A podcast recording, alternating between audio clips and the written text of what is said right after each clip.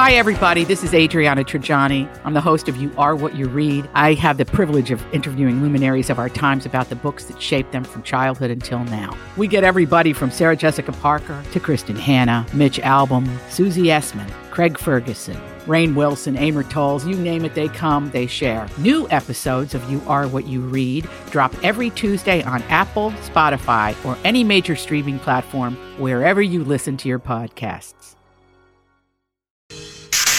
New, new, new information, please. This is a My Talk Dirt Alert update. A quick look at what's happening in entertainment I'm gonna need everything, all the info you got. on My Talk. My Talk. Come on, you guys, tell me all the dirt. A, Virgi- a Virginian biochemist has been named winner of Miss America 2020 after performing a live science experiment that defied stereotypes of the contest. Camille Schre- Schrier defeated 50 women to take the crown last night, uh, and she wore a lab coat that, quite frankly, frankly looked a little porny.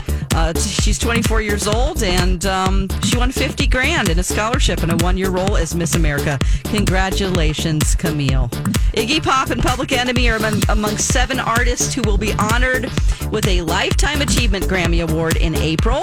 The full list includes Iggy Pop, Public Enemy, Chicago, Isaac Hayes, Roberta Flack, John Prine, and early guitar legends uh, legend sister Rosetta Tharpe, and that will be on January 26th at the Grammys. The relationship between Channing Tatum and Jessie J is over. I know we're all crushed. Uh, the two dated for over a year following Tatum's divorce, but according to reports, they are still friends. It was only a couple months ago that the singer had released a love song for the actor during a concert. And that's the latest dirt. You can find more on our app at mytalk1071.com. Okay, appreciate the info. Dirt Alert updates at the top of every hour. Plus, get extended Dirt Alerts at 820, 1220, and 520. Be back in an hour.